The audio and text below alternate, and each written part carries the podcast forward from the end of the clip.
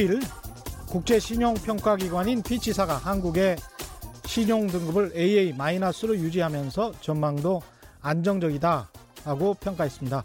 그런데 이 보도자료를 받아 쓰는 언론의 태도 다 제각각이었습니다. 일반적인 헤드라인은 피치 한국 국가신용등급 AA-유지였고요. 최근 일본의 경제 침략 상황을 고려해서 피치 일본 수출 규제에도 한국 신용등급 AA-유지라고 하거나 피치 한국 국가 신용등급 일본보다 높은 AA-유지라고 헤드라인을 뽑은 신문사들도 있었습니다. 그런데 한국 경제신문의 헤드라인 이렇습니다. 피치의 경고 한국 재정 건전성 관리 필요 조선일보도 그런 식입니다. 피치 내년 한국 경제 성장률 전망 0.3% 내려 모두 부정적인 면만을 최대한 강조했죠. 유별납니다. 이 두 신문사. 심지어 중앙일보도 피치 한국 신용 등급 7년 연속 AA-유지 일본보다 두 단계 높아 이게 제목이었는데 말입니다. 이중구 서울대학교 경제학부 명예교수는 이틀 전 자신의 페이스북에 피치사가 한국의 신용등급을 AA-로 유지했다는 점을 상기시키면서 일본의 보복 조처로 인해 우리나라가 당장이라도 망할 것처럼 말하는 사람들에게는 절대로 수긍할 수 없다. 무슨 정치적 목적으로 근거 없는 위기 의식을 조장하는지 몰라도 그것은 무책임하기 짝이 없는 일이라고 생각한다. 라고 말했습니다. 그러면서 근거 없는 낙관론도 위험하지만 근거 없는 위기로는 더욱 위험하다는 사실을 잊어서는 안 된다. 이렇게 강조했습니다. 왜 그럴까요? 근거 없는 위기로는 나라를 걱정하는 태도로 말하지만 실제로는 나라를 더욱 위태로운 처지로 몰아넣고 있는 것이기 때문이다. 이게 서울대학교 경제학부 이중구 명예 교수의 지적입니다. 안녕하십니까. 세상에 이익이 되는 방송 최경령의 경제쇼 출발합니다.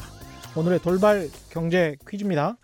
9.13 부동산 대책으로 내년부터 양도세가 강화되고 공시지가 인상으로 보유세가 늘어나면서 다주택자들 사이에서 편법 꼼수 이런 방법이 유행하고 있다고 합니다. 새로운 절세 방법이라고 하는데 이것을 설립해서 부동산을 구입 또는 매매하는 경우가 늘어난다고 합니다. 이것은 법적인 사람, 법적인 인간이죠. 법에 의해서 권리와 의무의 자격을 사람하고 똑같이 부여받는 것. 이것은 무엇인지 정답을 아시는 분은 짧은 문자 50원, 긴 문자 100원에 정보 이용료가 부과되는 샵 9730번으로 문자 보내주시거나 무료인 콩과 마이케이로 보내주셔도 좋습니다. 정답 보내주신 분들 가운데 다섯 분 선정해서 아쿠아리움 상품권, 아쿠아리움 관람권 보내드리겠습니다. 그리고 폭염 경보가 지금 현재 9월 8월 14일 10시부터 부천시, 인천광역시, 동두천시, 포천시, 양주시, 의정부시 지역에 발효됐습니다. 해당 지역 주민들께서는 한낮의 야외 활동을 자제해 주시기 바랍니다. 특히 노약자 여러분, 물을 자주 섭취하고 각별히 건강에 유의해 주시기 바랍니다. 유튜브로 실시간 생중계되고 있습니다. 많은 댓글, 문자 부탁드립니다. 고맙습니다.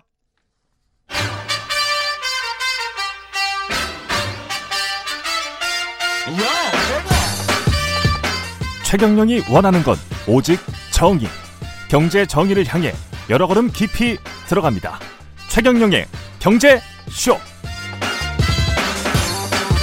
네, 최근 일본의 경제 침략에 맞서 우리 정부도 다양한 대응책 내놓고 있습니다. 특히 소재, 부품, 장비, 산업. 원래 이게 부품 소재였는데 소재가 굉장히 강조되면서 앞으로 왔습니다. 소재, 부품, 장비, 산업 육성에 앞으로 더욱 매진하겠다고 하면서 그쪽 분야의 R&D 예산도 많이 책정했죠. 그런데 문제는 국내 반도체 산업을 위해서 각 경제부처, 뭐 지자체들이 내놓는 이런 지원책들에 대한 제대로 된 평가가 이루어지지 않고 있다는 점 제기되고 있습니다. 생생내기 서류형 대책이 많다. 또 이를 계기로 대기업은 원했던 규제 철폐를 요구하는 경우도 있다라고 하는데요. 구체적으로 어떤 내용인지 이 부분을 지속적으로 취재하고 있는 아, 최경영의 경제쇼에서 원래 뉴스 브리핑을 도와주셨던 분입니다. 방기웅 경향신문 기자와 이야기 나누고 있습니다. 안녕하십니까? 네, 안녕하세요. 예. 특별히 이제 1번 대응에 네. 관해서 경제부 기자들이 많이 취재를 하는데 네. 정부의 반도체 산업 지원책 부분을 꼼꼼히 취재를 했습니다. 이유가 따로 있었습니까? 어, 뭐 말씀하셨던 것처럼 이제 음. 워낙에 큰 이슈니까 예. 기자들이라면 다들 지금 이 이슈를 취재를 안 할 수가 없죠. 그렇죠. 취재를 열심히들 예. 하고 있는데 저 역시도 이제 전반적인 대응책을 같이 살펴보고 있었는데 예. 그 중에서 이제 국내 지원책 분야 이쪽을 좀 조금 더 들여다봤습니다. 예. 왜냐하면 어, 대부분 우리 국내 지원책은 한시적인 규제 완화 음. 이쪽에 좀 초점이 좀 많이 맞춰져 있는 상황인데요. 한시적 규제 완화. 그렇습니다. 네. 아, 그런데 이제 그 규제 완화 분야가 그 음. 그 노동자분들을 포함한 국민들의 환경 그렇죠. 안정 어. 이런 안전망과 관련이 있는 분야들이에요. 음. 그래서 아 혹시나 여기 문제 소지는 없는가, 음. 혹은 또 이 속도가 너무 빠른 것 아닌가, 뭐 이런 시각에 음. 입각을 해서 좀 취재를 하고 있습니다. 예. 이 음. 지원책들 자세히 뜯어보면 우려되는 네. 부분들이 좀 있다고 합니다. 어떤 부분들입니까? 네, 좀 뭐 한국 아까 앞서서 말씀하셨던 것처럼 네. 한국도 일본을 뭐 수출 심사 우대국에서 배제하는 맞불 정책 네. 이걸 뭐 택했습니다. 이거는 외부를 향한 정책이고요. 음. 안에서는 반도체 산업 지원책을 제시를 했습니다. 네. 대표적인 정책이 지난 5일에 그 산업부가 발표한 음. 소재 부품 장비 경쟁력 강화 대책 예. 볼 수가 있겠는데요. 예. 아, 일본 수출 규제 대응을 위해 택한 지원책인데 음, 이 정책들을 뜯어보면 역시 이 안에 규제 완화 정책들이 속속 박혀 있다 이렇게 볼 수가 있습니다. 예. 아, 대표적인 규제 완화 분야가 노동 환경 분야인데 예. 그 노동 분야에서 좀더 들여다보면 음. 주 52시간 근무제를 한시적으로 그 제한을 풀어서요 음. 장시간 특별 연장 근로를 허용하도록 했습니다. 이 아. 분야에 아. 일하는 사람들에 대해서는 네 그렇습니다. 예. 예. 그리고 이제 화학 물질 이런 것들을 이제 수입 사용할 때 음. 허가를 음. 받거나 또 심사를 받게 돼 있는데 이 기간을 단축하도록 돼 있습니다. 예. 아 이거는 이제 환경부 관할 음. 정책이고요. 음. 예. 여기 또 노동부 정책이 하나 더 추가가 됐는데 산업 안전 관련 절차 이런 것들을 좀 간소화하겠다. 이렇게 한시적으로 추진을 음. 하겠다. 음. 아, 이렇게 지금 정책들이 나와 있는데요. 어, 반도체 산업, 소재 부품 장비 산업 이렇게 한해서 또는 뭐 또는 연구 인력에 한해서 이렇게 좀 물론 한정을 지어 놓고 예. 또 제한을 뒀습니다만 음. 어, 이 기업에서 얼마든지 악용할 수 있는 그런 여지가 있다는 게 문제입니다. 그러네요. 네, 음. 예를 들어서 이제 특별 연장 근로 대상에는 수출 규제 대상 품목 대체 조달할 시에 테스트 업무를 하는 노동자가 포함이 돼 있는데요. 네. 아, 소재 부품 테스트는 아, 실제 연구 인력들보다 네. 현장에 있는 생산 라인 노동자분들이 하는 업무입니다. 아. 아, 일반 이제 반도체 산업 노동자분들이 특 별 연장 근로 대상이라는 얘기가 되겠고요. 그렇죠. 예. 그렇기 때문에 국민의 안전, 건강, 음. 환경과 관련된 어떤 규제를 너무 쉽게 푸는 것 아니냐 이런 음. 우려들이 노동계 일반에서 나오고 있습니다. 그럴 수밖에 없, 없겠네요. 근데 네. 지금 상황에서 뭐 어쩔 수 없는 측면도 음. 있는 것 아니냐 이렇게 생각하시는 국민들도 있을 것 같고. 예. 그런데 알고 보면 또 재벌 대기업에서 꾸준히 요구해 왔던 사안들이기도 합니다. 이게. 예, 뭐주 예. 52시간제 같은 경우는 뭐 더 말할 말씀 드릴 필요도 없이 기업에서 음. 지금까지도 음. 재벌 기업들이 경쟁력 약화가 된다 이런 음. 이유로 반대를 하고 있는 제도고요. 예. 어, 화학물질 수입할 때 허가 심사 절차 이런 것들 규제를 만들어 놨는데 음. 이런 그 화학 관련 규제들 뭐 대표적으로 화학물질 관리법, 화학물질 등록 및 평가에 관한 법 줄여서 뭐 화관법, 화평법 이렇게 합니다. 네. 이 법에 담긴 이 내용들, 음. 이 내용들도 그동안 기업들이 계속해서 아, 이 규제들이 너무 심하다. 네. 그래서 우리 기업 활동 못 하겠다. 그래서 법안을 준비한다는 말이 나올 때부터 극렬히 음. 반대를 해왔던 상황입니다. 2013년 9월에 제가 좀 자료를 찾아봤는데 전경련 발표문에서 네. 이미 이 법안이 언급이 됩니다. 음. 최근 논의되는 화학물질 등록 및 평가에 관한 법 등은 기업 현실에 맞지 않고 투자나 일자리 창출에 걸림돌이 될 수 있다.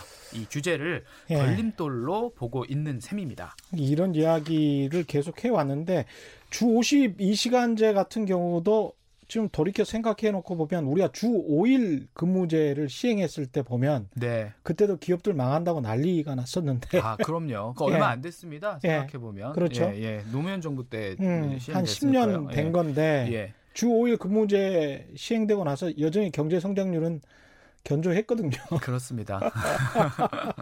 그리고 이제 그 일하는 그 풍토나 이런 것도 사무실에 꼭 앉아 있다고 모든 일이 되느냐 네. 이런 것도 다른 것 같습니다. 음. 근데 화평법 관련해서는 화학물질 관련해서는 네. 이게 지금 안종범 수첩에도 이런 게 나오죠 화평법이. 네, 맞습니다. 음. 말씀하신 대로예요. 그 화평법은 2016년 2월 박근혜 정부 시절에도 등장을 음. 하게 되는데 안종범 전 화, 청와대 정책조정수석의 업무 수첩에 어, 이런 내용들이 나옵니다. 환경 규제 많다. 이 많을 다자를 써놨는데요. 네. 환경 규제 다. 그리고 규제 리스트가 달라. 음. 아, 규제 리스트를 달라. 그리고 삼성 리스트 주면 환경부 풀어야. 이렇게 좀 간략하게 메모가 돼 있는데요. 네. 돼 있었던 내용들이 확인이 됐는데 여기서 삼성은 삼성 바이오로직스를 뜻하고요. 환경 규제는 이제까지 저희가 말씀드렸던 화평법을 의미를 합니다. 음. 아, 그 당시 시대 상황을 좀 보면 이해가 좀 더 쉬운데요. 예. 2015년 말에 환경부가 아, 당시 이제 완공된 삼성 바이오로직스 제2공장에 대해서 화평법 적용 대상이 아니다 라는 유권 해석을 내놨거든요. 여기에도 삼성 바이오로직스가 등장하네요. 예, 그렇습니다. 예. 그리고 공장이 그에 이어서 곧바로 2016년 2월부터 가동을 시작하게 음, 됩니다. 그리고 음. 그 이후에는 삼성 바이오로직스가 어떤 행보를 걸어왔는지는 다들 예. 아실 거라고 생각을 합니다. 예. 그만큼 재계에서는 이제 화평법이 눈에 가시였는데 음. 아, 일본 수출 규제 이, 이 이유를 이 이슈가 생긴 이후에 아, 그간 소재 부품 국산화가 안 된 게 다 이 화평법 화평법 때문이다. 때문이다. 예, 이렇게 법안 때문이다, 음. 규제 때문이다 라고 공격을 하고 있는데요. 예. 여기에 더해서 이제 보수 언론들이 더 예. 극렬하게 비난 수위를 높이고 있는 상황입니다. 음. 화평법 시행으로 뭐 화학물질 한 개 등록에 최소 8천만 원에서 5억 원이 든다. 뭐 이렇게 서류 작업만 1년이 걸린다. 뭐 이런 식으로 계속해서 보도가 나오고 있는데 여기에 대해서 환경부나 정부 부처에서 그런 거 아니다. 우리가 음. 이미 등록 유예 기간도 부여하고 있고 비용도 평균 1,200만 원 정도밖에 안 된다. 음. 아, 뭐 이렇게 해명절을 내놨지만 사실 이들의 해명 목소리는 전혀 다뤄지지 않고 있는 그런 상황입니다. 그렇죠. 네. 사실은 음. 역으로 보면 그 노동자들 입장에서는 느슨한 화평법 때문에 많은 사람들이 죽었다. 네. 이렇게 이야기할 수 있겠습니다. 특히 반도체 공장에서는 그렇고요. 네. 제가 이것도 몇 년 전에 저도 취재를 했었던 네. 내용인데 화평법 관련해서는 전 세계적으로 화학물질이 1200만 종이 존재를 해요. 굉장히 많고 네. 매년 2,000 종이 이게 새롭게 전 네. 세계적으로 나오고 있고 한국에서도 매년 200종 정도가 신규 출시가 되고 있거든요. 그래서 그렇습니다. 예. 어떤 화학 물질이 어떻게 인체에 영향을 미칠지는 사실 직업의학을 하시는 분들도 의사분들이 상당히 한정적이기 때문에 네.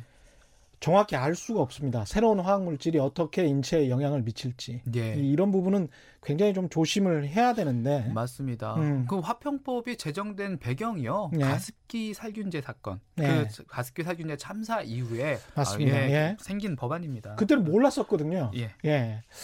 일본 수출 규제가 시작된 초기에 화평법 같은 법 때문에 근데 이런 네. 법 때문에 이제 우리 반도체 소재 부품 국산화가 이루어지지 않았다. 이것 때문에 국산화가 이루어지지 않았다. 이렇게 몰고 가고 있는데 네. 꼭 이렇다고 볼 수는 없는 거 아닙니까? 그렇습니다. 네. 일단 뭐 이 반도체 산업 구조 자체가 이미 국제 분업화가 돼 있죠. 음. 그 가격 대비 성능이 뛰어난 일본산 소재 부품을 우리 반도체 뭐 삼성 하이닉스가 선택을 했을 뿐입니다. 예. 그래서 반도체 업계에서는 어 모두 지금 지금도 입장이 견, 그 갈리고 있는데 예. 바- 뭐 소재 부품 자체도 모두 국산화할 필요는 없다. 음. 예, 그래서 그냥 수입 루트나 이런 것들을 다변화하면 된다. 예. 뭐 이렇게 주장하고 있는 분들도 있습니다. 예. 근데 일단 이 부분은 좀 차치를 하고요. 실제로 그러면 화평법 같은 법 때문에 어 우리 반도체 소재 부품이 좀 국산화가 안 됐느냐? 예. 그렇지가 않습니다. 왜냐하면 8년 전에는 특히 이제 계속해서 얘기가 나오는 게 이건 좀 코미디 같아요. 네, 예. 8년 전에 이제 뭐 중소기업의 수출 규제 대상인 뭐 고순도 불화수소 기술을 그렇죠. 개발했는데 예. 이 화평법 때문에 발목에 잡혀서 이 걸림돌을 넘지 못해서 상용화가 안 됐다. 음. 그렇지는 않거든요. 예, 근데 두드려 맞고 예. 있는데 예. 사실 그때는 화평법 화관법이 음. 존재하지도 않았었을 그렇죠. 때 그런 식입니다. 대기업이 사주지를 않았기 때문에 그렇습니다. 예. 예.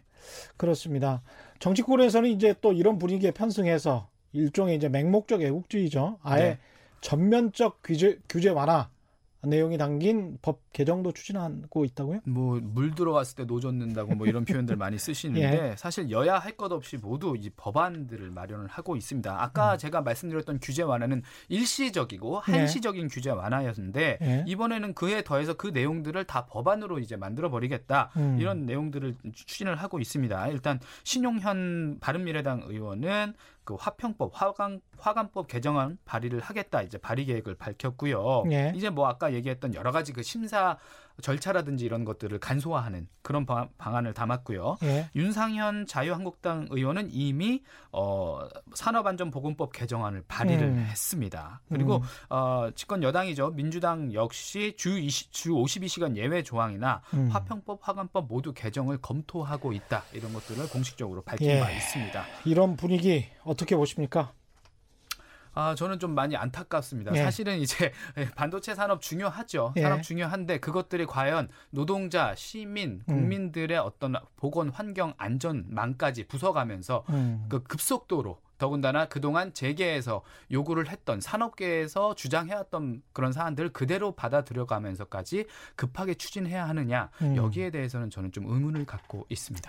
네, 오늘은 여기까지 듣겠습니다. 물론 잘못된 규제들도 있겠습니다만은 생산 현장의 안전, 국민 안전과 관련된 이 화학물질 터지면 큰일 나거든요. 아, 국민 예. 불산 사고 생각해 보시면 예. 됩니다. 예. 예, 엄청 나거든요. 화학관련법 같은 경우는 면밀히 누수가 생기지 않도록 잘 살펴봐야 될 것 같습니다. 오늘 말씀 감사하고요. 지금까지 방기웅 경향신문 기자와 함께했습니다. 고맙습니다. 네, 감사합니다. 네.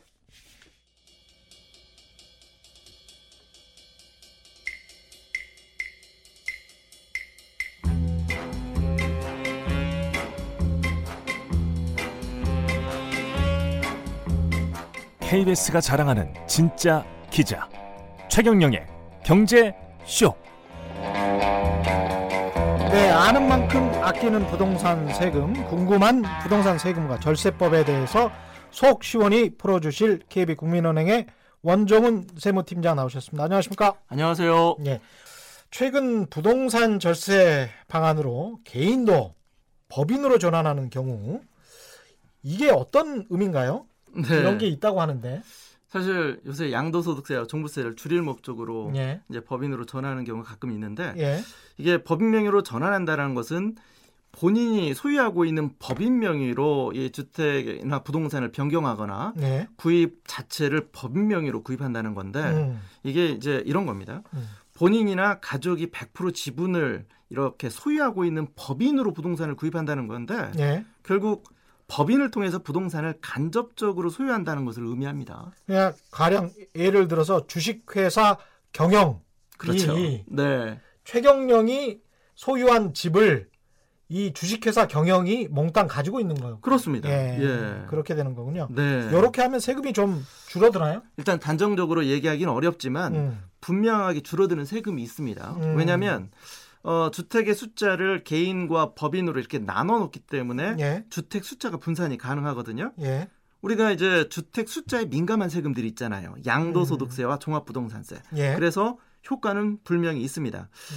결국 근데 이게 어떤 걸 의미하냐면 법인 명의로 이게 바꾼다라는 것은 내가 가지고 있는 주택을 이 다른 실체로 명의를 분산하는 것을 의미를 하는 거거든요. 그렇죠. 다만 단순히 양도세와 종부세만 바라보면 안 되고 음. 사실 우리가 법인을 하던 개인을 하건 사업을 하는 최종적인 목적은 그 소득을 최종적으로 개인한테 가져오는 게 그렇죠. 최종 목적이지 않습니까? 그렇죠. 이 과정에서 법인이 어, 배당으로 지급하거나 급여로 지급할 적에 사실은 종합소득세가 다시 과세되기 때문에 음. 사실 유불리를 따지려면 최종적으로 어, 법인이 지급하는 배당과 급여까지 고려해서 해야 되기 때문에 단순하게 이 종부세와 양도세만 고려하고 판단하면은 안 된다라는 생각이 이게 듭니다. 그러니까 주식회사로 바꾸면 내가 임대소득을 얻었을 때는 임대소득세를 내면 되는 건데 그렇죠. 주식회사로 바꿨으니까 거기에서 임대소득이 나왔다 그러면 일종의 이제 내가 배당을 받았다 뭐 이런 식으로 바꾼다는 거죠. 그렇습니다. 예, 네. 그럴 경우에는 배당 소득세를 또 내야 되니까 그렇습니다. 그런 경우에는 배당 소득세가 나은지 임대 소득세가 나은지 이런 것까지 다 고려를 해야 되고 그렇죠. 나중에 이 법인이니까 일종의 기업이란 말이죠. 그렇죠. 기업을 청산할 때 요때도 좀 세금이 있나 보죠. 그렇습니다. 아. 청산할 적에 마지막 단계에서 법인이 가지고 있는 벌어들인 것을 주주들한테 다시 나눠주면서 아. 법인을 정리해야 되기 때문에 그러네요. 보통은 법인이 유리하다라고 생각하는 사람들은 그냥 단편적인 부분만 고려합니다. 음. 개인이 주택을 줄였기 때문에 음. 개인의 어, 종합부동산세와 개인의 양도세가 줄어든다라고 생각하는데 법인은 법인대로 또 사업을 하게 되고 그러네요. 그리고 부동산을 매각하면 최종적으로 그 남는 이익들을 기존 주주들에게 돌려줘야 되잖아요. 음. 그것까지 고려하게 되면 법인이 유리하다, 개인이 유리하다를 단정적으로 얘기하기는 어렵겠죠. 단, 네, 지금 당장의 이익만 보고 하기는 섣불리 하기는 조금 곤란하겠습니다. 아 그렇습니다. 예. 그러면 법인을 그런데도 설립하는 이유는 있나 있습니까? 그럼? 예, 이게 일종의 약간의 착시 현상이 좀 있어요. 예. 이 법인세율이 실제로 좀 저렴하거든요. 예. 이 법인세 과세 표준 기준으로 이렇게 생각하지 않으신 분들 많은데 세계적. 세계적으로 우리나라가 법인세가 너무 높아서 베네수엘라처럼 된다고 주장하시는 분들이 많기 때문에 네. 저희 청취자분들 잘 들어주십시오. 세부사님도 이렇게 팀장님도 이렇게 말씀해 주십니다. 법인세율이 저렴하답니다. 네. 우리나라. 그 일종의 착시 현상이 좀 예. 있어요. 그래서 예. 그 과세 표준 기준으로 200억 이하인 경우 사실 예. 주택 임대에서 과표 200억 넘는 경우는 거의 없거든요. 예. 결국 200원 이, 200억 이하라는 걸 가정을 하게 되면 음. 10%에서부터 20% 세율. 사실 개인 소득세에 비하면 절반 수준이거든요. 예. 그러니까 개인적으로는 이 이것만 바라보면 안 되고 예. 개인으로 할 건지 법인으로 할 건지 사실 판단 기준은 음. 세금으로 판단하면 안 된다라는 좀 생각이 좀 음. 듭니다. 예. 그럼 판단 기준이 뭐여야 되냐면 사실은 그 법인은 개인에 비해서 상대적으로 절대적으로 유리한 부분이 있는데 예. 낮은 법인세를 내고 재투자를 하게 되면 상대적으로 재투자 비용이 개인보다 좀 저렴한 측면이 있거든요. 맞습니다. 예. 그러니까 법인 개인 같은 경우에는 40%나 어, 가까이 되는 세금을 낸 나머지로 투자를 해야 되는데 음. 법인은 10에서 20% 정도 법인세를 내고 재투자하면 되니까 재투자 비용이 상대적으로 저렴하죠. 그러네요. 그러다 보니까 기업을 뭐 임대 사업을 지속적으로 확대하거나 아니면 부동산을 사고 팔고 사고 파고를 하면서 음. 사업을 확대하면서 어떤 그 이렇게 음. 확장시킬 목적이다. 예. 그렇다면 법인은 개인과 비교할 수 없는 장점들이 있죠. 그러네요. 아까 지금 과표가 200억 이하인 경우에는 10에서 20%라고 하셨으니까 네. 과표 기준이니까 이거는 매출과 관련된 건가요? 그렇습니다. 매출 이제 과표. 순이익 개념이니까 예. 사실 조금 더 솔직하게 말씀을 드리면 예. 우리가 과세 표준이 2억 원 이하일 땐 10%밖에 안 되는데 그렇죠. 일반 법인, 일반 부동산 임대를 해서 단순히 임대 소득만 가지고 2억 과세 원. 표준 2억 넘는 경우도 많지 않아요. 거의 없죠. 그러면 결국 예. 어, 1년에 2억을 어떻게 벌어요? 예. 일반적인 부동산 예. 임대인 경우 예, 그러니까 그렇죠. 예. 그것만 기준으로 하면 굉장히 법인세가 저렴하기 때문에 음. 일종의 착시 현상이 좀 있는 거예요. 이것만 그러네. 바라보고 예. 그런데 아까도 말씀을 드렸지만 법인세 10% 내고 끝나는 게 아니잖아요. 그러네요. 나머지는 언젠간 내가 급여 형태가 됐건 배당 음. 형식이 됐건 나한테 돌려받게 되는데 음. 그때 이제 종합소득세가 과세가 되니까 음. 그러면 이제 세부담이 굉장히 커질 수가 있게 되는 거죠. 종합소득세를 종합적으로 생각해 보셔야 아, 됩니다. 맞습니다. 예. 임대 사업을 어, 지속적으로 하겠다. 주택 매매를 통해서 수익을 얻겠다. 그리고 좀 사업을 나는 남달리 좀 크게 해볼 생각이다. 이러면 법인 전환하는 게 맞다. 그렇습니다. 예. 네, 그래서 이제 말씀이고요. 이게 굉장히 아까도 음. 이제 다시 반복되는 얘기일 수가 있는데 예. 단순히 내가 이 주택을 매각하면 양도소득세가 많이 나오니까 네. 법인을 활용한다. 예. 아니면 임대소득에 대한 어, 세금이 법인세가 저렴하니까 법인을 음. 선택한다. 음. 이게 아니라 음. 사실은 영속 기업을 전제로 해서 회사의 외형을 키울 목적으로 한다면 음. 사실은 법인을 선택하는 건 굉장히 좋은 선택일 수가 있다. 영속 기업이라는 것은 자녀에게까지 이 기업을 계속 그렇습니다. 하는 네. 그래서 이 영속 기업이라는 개념은 자본주의에서 굉장히 중요한 개념입니다. 그렇습니다. 이때는 이- 예. 법인이 유리한 거죠. 기업이 forever 계속 가기 때문에 네. 국가나 정부에서 기업에 대해서 이렇게 세금을 좀 덜 내게 하는 것이고 네. 그 돈을 통해서 재투자를 하라고 독려를 하고 그 재투자를 통해서 고용을 창출하라고 기업을 이렇게 진흥시키는 것이거든요. 그게 이제 그렇습니다. 자본주의 원리니까 그런 자본주의에 나는 맞는다라고 하면 이제 법인 전환하는 게 맞다 이런 그렇습니다. 네, 네, 예. 그렇습니다. 그런데 그래도 나는 네. 개인이라도 사는 집을 팔고 네. 다시 살 집을 산다거나 이주택이나 뭐 다주택 을 소유했을 경우에 법인으로 전환하면 세금이 줄어들지 않을까 이런 생각을 가지시는 분들도 있을 것 같은데. 줄어드는 건 분명히 맞죠. 음. 제가 아까 말씀드린 것처럼 음. 개인이 주택이 여러 채가 있어요. 예. 법인은 개인과 실체가 그게 설사 내 회사라 하더라도 음. 법인은 나와 실체가 다르니까 예. 주택을 법인으로 나눠 놓게 되면 당연히 주택 숫자를 줄이고 음. 주택 숫자에 의존돼서 부과되는 종합부동산세나 양도소득세 특히 주택 숫자를 줄이면 중과세를 피할 수가 있고 예. 경우에 따라서는 1세대 1주택으로 비과세까지 유도될 수가 있으니까 음. 그것만 고려한다면 불명 세금은 어, 유리할 수가 있습니다. 다만 법인도 주택을 보유하고 매각하면 법인에 대한 세금도 있잖아요. 예. 그리고 아까 요거를 매각하고 다시 배당하고 급여 처리하는 과정에서 예. 다시 종합소득세 과세가 되니까 음. 그것까지 고려한다면 음. 사실은 경우에 따른 그게 그거일 수도 있고요. 예. 예. 사정 이제 상황별로 다 상황별로 따져봐야 되겠죠. case by. case. 일률적으로 좀 단정하기는. 어렵다라는 예. 거죠. 네. 이 법인으로 주택을 샀을 경우에 또다 저, 또 달리 이렇게 좀 걱정해야 될 부분이 장기 보유 특별 공제를 받을 수가 없다. 네. 또 개인과 달리 누진세가 있다. 뭐 이런 네. 이야기가 있네요. 자, 이번에는 음. 지금까지 우리가 이제 일반인들이 바라볼 적에 법인을 활용해서 개인에 대한 세금이 줄어드는 것만 봤으니까 그러면 법인은 도대체 주택을 가지고 있고 매각하면 어떤 문제가 있는지를 한번 보자는 건데요. 어, 법인도 주택을 팔면 음. 세금을 냅니다. 다만 법인은 양도소득세라는 게 없어요. 음. 그냥 법인세를 일률적으로 내는 거죠. 예. 그렇기 때문에 장기보유 특별공제도 없게 되는 거예요. 그렇네요. 주택을 팔면 그 판 이익에 대해서 음. 다른 소득과 합산해서 이제 법인세율을 적용을 하고 예. 예. 근데 여기 이제 법인도 중과세와 비슷한 제도가 있는데 음. 법인이 보유하고 있는 주택을 매각하면 일반 세율로 법인세를 낸 다음에 예. 주택에 대한 매매 차익에 대해서 10%를 추가적으로 법인세를 내요. 아. 결국 법인도 일부는 중과세 제도가 있는 셈인 거예요. 주택을 그렇- 매각할 그렇군요. 때는. 네. 음, 이런 점은 좀 잘 보셔야 될 것 같고요. 네. 문자 오신 것들 좀 보죠. 네. 8622님, 양도세 절세를 위해서 부부간 증여를 해서 구매액을 높여 놓으려고 하는데 네.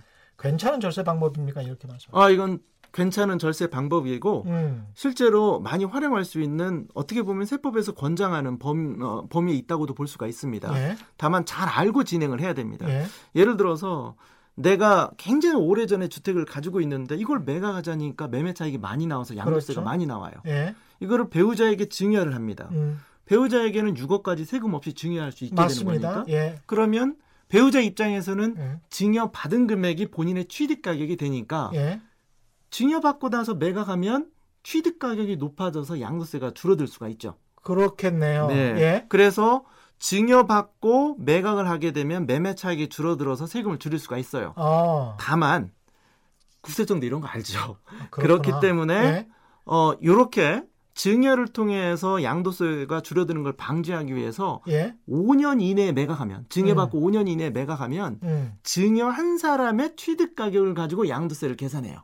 아, 증여 한 사람의 취득가를 예. 가지고 그러다 보니까 증여의 의미가 사라지게 되는 거죠. 5년 이내 매각하면 안 되네. 그렇습니다. 증여받고 5년의 기다림만 어, 지킬 수 있다면은 음. 사실 양도세는 매매 차익을 줄이는 효과로 세금을 줄일 수 있습니다. 장기 거주가 답입니다. 네, 그렇습니다. 장기 보유. 예, 네. 장기 보유, 장기 거주가 절세의 가장 중요한 해법인 것 같습니다. 네, 오늘 그렇습니다. 말씀 감사하고요. 지금까지 KB 국민은행의 원정훈 세무팀장과 함께했습니다. 고맙습니다. 감사합니다.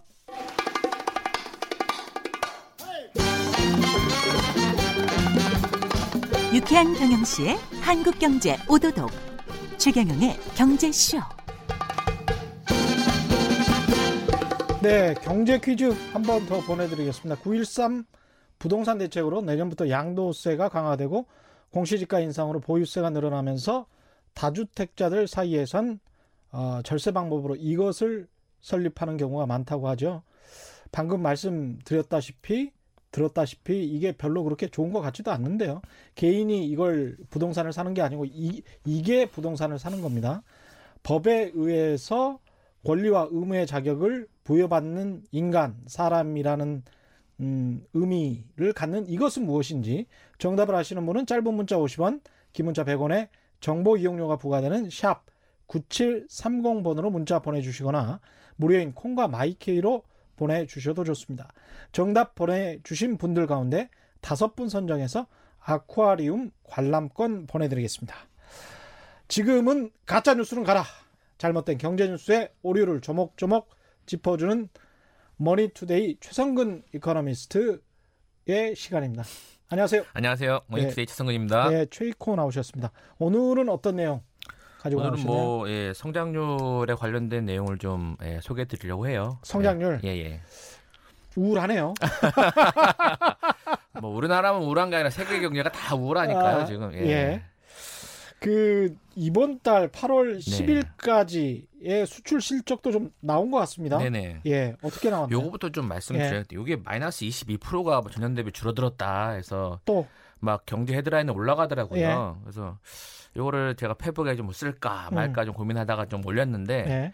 예, 요 수출 통계를 여러분 좀 잘 아셔야 될 게 요게 월별로 나오잖아요. 그렇죠. 보통 월말에 보통 집계가 음. 되는데 전년 동월 대비 증가율을 보통 봐요. 음, 근데 여기 수출이 통관 기준인데 이 통관 물량이 그러니까 10일, 20일, 30일 이렇게 똑같이 배분돼서 이렇게 통관되는 게 아니라 그렇습니다. 이게 예, 월말로 갈수록 통관 물량이 많아지거든요. 예. 그래서 사실상 10일까지의 이 수출 시적 가지고 뭐 이렇게 통계 뭐 잡는 건 음, 무의미하다고 저는 생각을 해요. 예. 제가 현대경영 시절에도 계속 수출 이렇게 통계를 계속 봐왔었는데 그때는 10일까지 통계 뭐 나오지도 않았고요. 예. 그런 관심 가- 뉴스도 예. 별로 안 나왔는데 관심 가지지도 않았어요. 부쩍 요즘 많이 나오고 예. 있는 것 같습니다. 자꾸 예. 통계에 가서 뭐 안 좋은 걸 막 집어내다 보니까 음, 뭐 10일 단위로 막 쪼개서 나오고 그게 막 마이너스 증가율이 막 높으면 또 막 이걸 막 확대 해석을 하고 막 불안감을 가지시는데 예, 뭐 수출이 안 좋은 건뭐 어제 오늘 일이 아니, 아니지 예. 않습니까? 제, 제가 계속 여기 나오면서도 말씀을 드렸는데 반도체 실적이 워낙 안 좋기 때문에 음, 전체 우리나라 실적이 전년 대비해서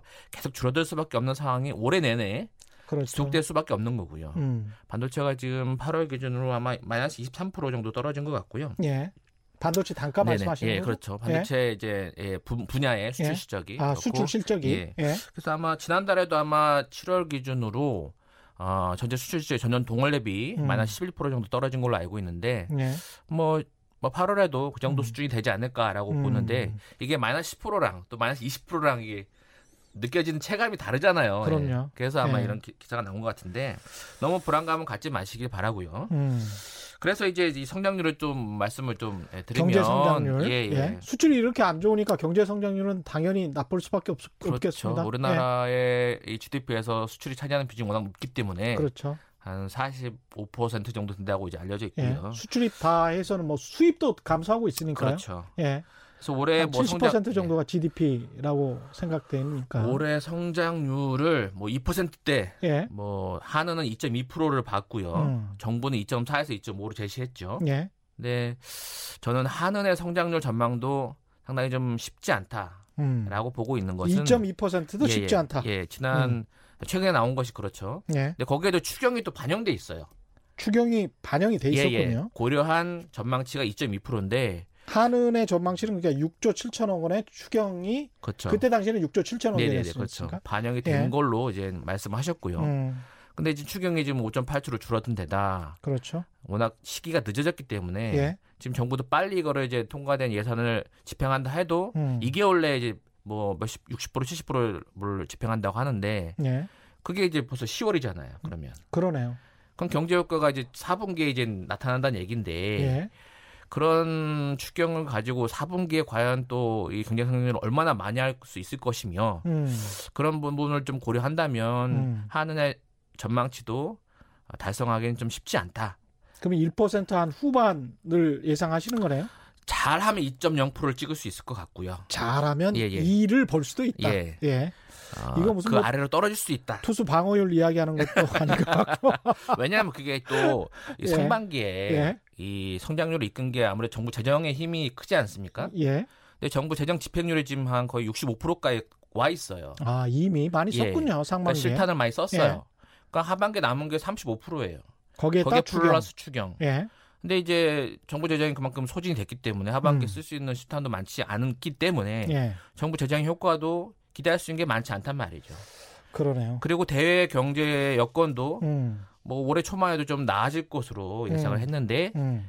뭐 지금 한일 경제 이 무역 충돌까지 이제 그렇죠. 더 더해지면서 예. 미중 무역 갈등에 한일 무역 분쟁까지 이제 터지면서 음, 대외 악재가 더 심각해진 상황이죠. 그렇죠. 당장 그러니, 예. 일본으로부터 수입 감소도 예상될 수밖에 없고요. 그러니 수출 환경은 더 안 좋고 예. 음, 그러면 좀이 성장률은 올해는 음. 참2.2% 달성도 쉽지 않다는 결론이 나올 예, 수밖에 없는 거죠. 결국은 올해 이렇게 성장률이 1%대 후반까지 예측할 수밖에 없는 상황은 네. 가장 큰 문제는 대외 악재라고 그렇죠. 볼 대외 수밖에 악재죠. 예. 없겠습니다. 그래서 이제 피치 국제 신용 평가사 피치도 성장률 전망치를 2.0%로 2.0으로 낮췄죠. 낮췄죠? 예. 예. 거기 피치에서도 이런 이야기를 했군요. 미중 무역 분쟁 심화와 일본과의 갈등에 따른 네. 불확실성이 있다. 네. 우리 금융시장이나 수출에 미칠 타격. 요 전반적으로 봤을 때 피치는 그렇지만 이 국가 신용 등급은 안정적이다 이렇게 네네. 이야기를 했죠. 네. 근데 금융시장이나 수출에 미칠 타격은 어떻게 생각하십니까? 금융시장에서는 보통 우리가 이제 경제 위기 뭐좀뭐 야당 대표도 뭐 IMF 경제 위기가 뭐 예. 또뭐이 나올 것이다 뭐 불안을 막 지피고 있는데 예. 실제로 이제 이 안정성과 관련된 지표 예. 그러니까 외환 보유고 우리가 지금 이 따져보면 4천 한 31억 달러 정도 되는 걸로 나와 있는데 예. 외환 보유고 그리고 단기 외채 비율 예. 그러니까 외환 보유고 대비 단기 외채 비율 여기 한한 32% 정도 됩니다. 음. 그리고 CDS 프리미엄 음. 그러니까 신용 부도 수합 에, 이 금리라고 할 수 있는데 그게 한 33bp 정도 돼요. 예. 그런 것들은 상당히 이 안정화돼 있어요. 지난해 대비 그러네. 오히려 예. 예. 요거는 이제 안정성을 좀 이 관련된 금융시장과 관련된 그런 지표인데, 예. 그러니까 세계 경제 세계에서 보기에도 우리나라 경제는 안정적으로 성장할 것 같다. 음. 다만 성장성 측면에서 특히 네. 성장을 이끌어온 반도체 경기가 워낙 세계 경기가 꺼지다 보니 음. 성장 동력 자체가 좀 소진된 게 아니냐. 그래서 그것이 반영된 게 지금 주식시장에 지금 역으로 보면은 반도체만 좋아지면은 이게 물론 이제 천수답 경제라고 계속 비판은 받습니다만 네. 반도체만 바라보는 천수답 경제다. 그래서 반도체가 거의 하늘림이다. 뭐 이렇게 보이는 건데 네네. 그럼에도 불구하고 반도체 경기만 좋아지면 반도체는 네. 또 경기 순환 사이클이 있으니까요. 그렇죠. 예. 그것만 좋아지면 또 괜찮아지는 거 아니야? 이렇게 생각할 수도 있는 거 아닙니까? 어느 정도 기대한 성장률은 달성할 수 있겠다. 어. 잠재 성장률 수준이 한 지금 하느니 추정하는 게 2.4에서 2.5% 정도 되는데 예. 잠재 성장률 수준의 성장은 뭐 끌고 갈 수 있지 않겠느냐 음. 이렇게 보는 것이죠. 이 안정성 측면에서는 말씀하신 대로 네. 외환 보유액이 7월 기준으로 네. 4천억 불이 넘고 넘었죠. 그 다음에 단기 외채 비율도 1년만 1년 미만인 네네. 경우에 1년 미만 단기 외채. 31%밖에 네네. 되지 않고. 그 다음에 국가 부도 지수로 통하는 네네. CDS도 프리미엄. 네. 33.31 bp. 전년 대비보다 오히려 거죠. 낮다. 네. 안정성은 상당히 좋습니다. 네네. 근데 이런 상황에서 이제 대외 사- 경제가 힘드니까 네. 근데 그게 미중 무역 전쟁을 우리가 뭐 컨트롤할 수 있는 건 아니지 않습니까? 컨트롤이 안 되죠. 예. 네. 미국 트럼프 대통령이나 중국 시진핑에게 싸우지 마라라고 네. 우리가 하면 다 들을 사람들도 아니고 이게 믿을 건 우리가 컨트롤할 수 있는 것, 네. 우리 정부나 우리 기업이 컨트롤할 수 있는 것은 제어할 수 있는 것은 이제 내수 경제 정도인데 그렇죠. 내수 시장이 또 딱히 큰 것도 아닙니다. 네네. 그래서 그러니까 어떻게 보십니까 이거는? 이렇게 지출 항목으로 좀 나눠 보면 우리가 이제 보통 GDP를 소비, 예, 투자, 그 소비는 민간 소비, 정부 소비, 예, 투자는 설비 투자, 건설 투자, 음, 그리고 순수출 이렇게 나눠지는데 예. 어, 수출과 그리고 음. 설비 투자는 연동이 돼 있어요. 수출과 설비 예. 투자는 연동이 돼 있죠. 예, 예, 왜냐하면 문자 우리나라, 말씀하셨지만 우리나라 예. 설비 투자의 대부분이 이제 이 대기업의 제조업이 차지하고 있기 때문에 음, 이거의 증감에 따라서 큰 폭으로 왔다 갔다 합니다. 그렇죠. 그래서 이 부분은 우리가 컨트롤할 수가 없는 부분이고요. 그냥 경기에 예. 따라서 가야 되는 거는. 결국 소비와 건설 투자인데 예. 아까 말씀드린 정부 소비도 하반기에 만만치가 않고 음. 정부 지출도 예, 예. 많이 썼기 때문에 결국 민간 소비와 건설 투자만 남은 거예요. 우리가 컨트롤할 수 있는 부분은 지금 야. 예, 근데 민간 소비가 민간 소비라는 거는 소득이 극적으로 그렇죠. 증가하지 않는 이상 민간 소비가 증가할 수는 없는 거 아닙니까? 민간 소비는 되게 완만하게 그렇죠. 안정성을 이제 밑에서 받쳐주는 역할을 예. 하는 것이고 결국은 건설 예. 투자밖에 없는데. 성장률을 우리가 우리 힘으로 음. 반등시킬 수 있는 요소는 결국 음. 건설 투자 하나예요. 그런데 정부는 분양가 상한제를 어제 발표했습니다. 어떻게 보면 패기 있는 정부다. 네? 할 말은 하는 정부다. 이렇게 생각도 드는데 네네. 어떻게 보셨습니까? 분양가 상한제는? 그러니까 정부는 아무래도 네. 부동산 이 경기가 과열되는 것을 좀 용납하지 않겠다는 단호한 입장을 보이고 있고 음, 그런 정책적 기조를 뭐 유지해왔기 때문에 어쩔 수 없는 거라 보고요. 예, 어, 그거는 부동산 경, 또 가계부채와 연결되기 때문에 예. 가계부채에 대한 과도한 집중, 뭐 이 규모가 커져나가는 것에 대한 어떤 음. 관리 이런 것도 불안 요인이 될수 있기 때문에 그런 음. 거 관리를 좀 하는 차원에서는 음, 뭐 불가피하다고 봐요. 근데 그럼 건설 투자금 민간 건설 시장은 뭐 일단 포기했다고 보고 그런 예. 면에서는 예. 결국 남은 건 이제 SOC 공공건설 이런 부분이거든요. SOC밖에 없는 거죠. 예. 그러니까 제가 계속 누차 말씀드린 것은 바로 그뭐 성장률을 뭐 포기했다 이러면은 뭐 SOC도 안 하면 돼요. 그렇죠. 예, 성장률을 만 1%대로만 가져가겠다 예. 선언했다면은 뭐 뭐 건설 투자 뭐 할 필요 없죠. 예. 예. 그런데 성장률 이대로 그냥 놔둘 것이냐? 예, 저는 이제 이코노미스트로서 그렇게는 할 수 없다 보는 것이죠. 예. 왜냐하면 성장률이 또 흘러내리게 되면 이걸 반등시키기도 상당히 어렵거든요. 정부도 꼭 그런 생각은 아닐 거예요. 내년에 총선도 있고 그렇기 때문에 예. 성장률을 어느 정도는 예. 유지하고 싶을 네. 텐데 그럼에도 불구하고 강남 아파트 가격이 계속 앙등하는 거는 볼 수 없다. 불안 네, 요인이 되- 그렇죠. 된다. 네. 장기적으로 그렇게 생각하는 것 같고. 그렇죠. 제가 생각할 때는 분양가 상한제는 네. 두 마리 토끼를 잡으려고 하는 것 같습니다. 음. 그러니까 부동산 경기를 네. 특히 아파트 경기를 완전히 죽이겠다라는 네. 의도로 보이지는 않아요. 왜냐하면 네. 어제 보도자를 꼼꼼히 보니까 네. 민간 택지 분양가 상한제를 적용한다고 하면서 그 적용에 대한 기준을 굉장히 이제 완화시켰잖아요. 네네. 그러면서 어지간한 서울 과열 지구들은 다 적용이 될 수 있게 했단 말입니다. 네네. 그러면서도 지정 절차를 딱 이렇게 보도 자료에 내놨어요. 네. 그러니까 어지간한 것은 다 된다. 그런 정량 요건을 충족한 지역 중 주택 가격이 급등하거나 급등할 우려가 있는 지역을 선별해서 네. 주거정책 심의위원회 심의를 거쳐서 지정한다. 네. 이게 지금 보도 자료에 네. 숨어 있는 부분이거든요. 이게 기자들이 잘안 네. 쓰던데 이게 결국 이제 홈남기 부총리가 예, 뭐 요건이 남아 뭐 있다. 예, 1단계가를 한 거고 네네. 2단계 적용 요건이 남아 있다. 예, 예. 이 이야기가 이야기인 것 그, 같아요. 그렇죠. 예. 그러니까 주거 정책 심의 위원회 심의 위원회 위원장이 누군지 아세요? 이 기재부. 차관입니다. 아. 이게 국토부 소관이 아니에요. 아, 기재부 소관이요. 이게 기재부 차관이기 때문에 2단계에서부터는 자기 소관인 그러니까요. 거야. 기재부가 그걸 컨트롤할 수 있겠네요. 예. 그래서 제가 보기에는 두 마리 토끼를 다 잡으려고 하는 거예요. 음, 음. 심리전을 강남 아파트 가격에 대한 심리전을 계속 지속적으로 네. 분양가 상한제로 하고 있고 네네. 그러면서도 완전히 민간 아파트의 부동산 경기를 죽이고 싶지는 않다. 네. 이런 의도가 약간 깔려 있는 것 같습니다만은 정부 뜻대로 될지는 모르겠습니다. 그러니까 저는 SOC 하면 뭐 예. 이런 반감도 있, 는것 같아요. 이거 예. 뭐땅 파는 거냐, 뭐 4대 강에 대한 트라우마도 있고. 예. 그러니까 그런 것만 있는 것은 아니거든요. 음. 저기 저는 신도시 정책 보면서 SOC 할 게 참 많은데 예. 왜 시- 솔직히 교통망만 해도 우리가 음. 갖출 게 많이 있거든요. 예. 신도시에도 2기, 1기도 인노베이션도 해야 되고 예. 지금 출퇴근하신 직장인분들이 하루에 서너 시간을 기- 길에서 그냥 보내시잖아요. 음. 그런 부분에 대한 전향적인 이 SOC 대책이 좀 나와야 예. 생산성도 올리고 또 건설 투자에 대한 경기 부양 효과도 기대할 수 있는 뭐. 그런 두 마리 토끼를 잡을 수 있지 않나 저는 그렇게 보고 있습니다. 경제가 좀 답답한 상황입니다. 여러 그 문자가 와 있는데요.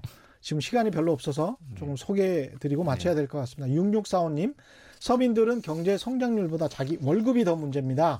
예. 월급이 올랐으면 좋겠습니다. 네. 이것도 수출이 잘 돼야지 수출 대기업들 그 다음에 거기 협력업체들도 월급이 오를 텐데요. 네. 그런 문제도 또 연관이 돼 있습니다. 심영훈님, 일하는 사람 따로 돈 버는 사람 따로인데 수출 수출이 별로 잘 되고 있지 않고 경제 성장률이 아 수출이나 경제 성장률이 더 높아진들 돈을 가져가는 분은 재벌인데 왜 국민들이 경제 성장률에 목을 매나요? 이런 주장도 하실 수 있을 것 같습니다. 네. 예, 오늘은 여기까지 예, 예. 해야 될 것 같고요. 지금까지 머니투데이의 최성근 이코노미스트와 함께했습니다. 오늘 돌발 경제 퀴즈 정답 뭐였죠? 법인입니다. 예, 법인이었습니다. 인터넷 홈페이지에서 당첨자들 확인하실 수 있고요. 제작진이 또 직접 연락드리겠습니다. 저는 KBS 최경령 기자였고요. 내일 4시 10분에 다시 찾아뵙겠습니다. 지금까지 세상 이익이 되는 방송 최경령의 경제쇼였습니다. 고맙습니다. 감사합니다.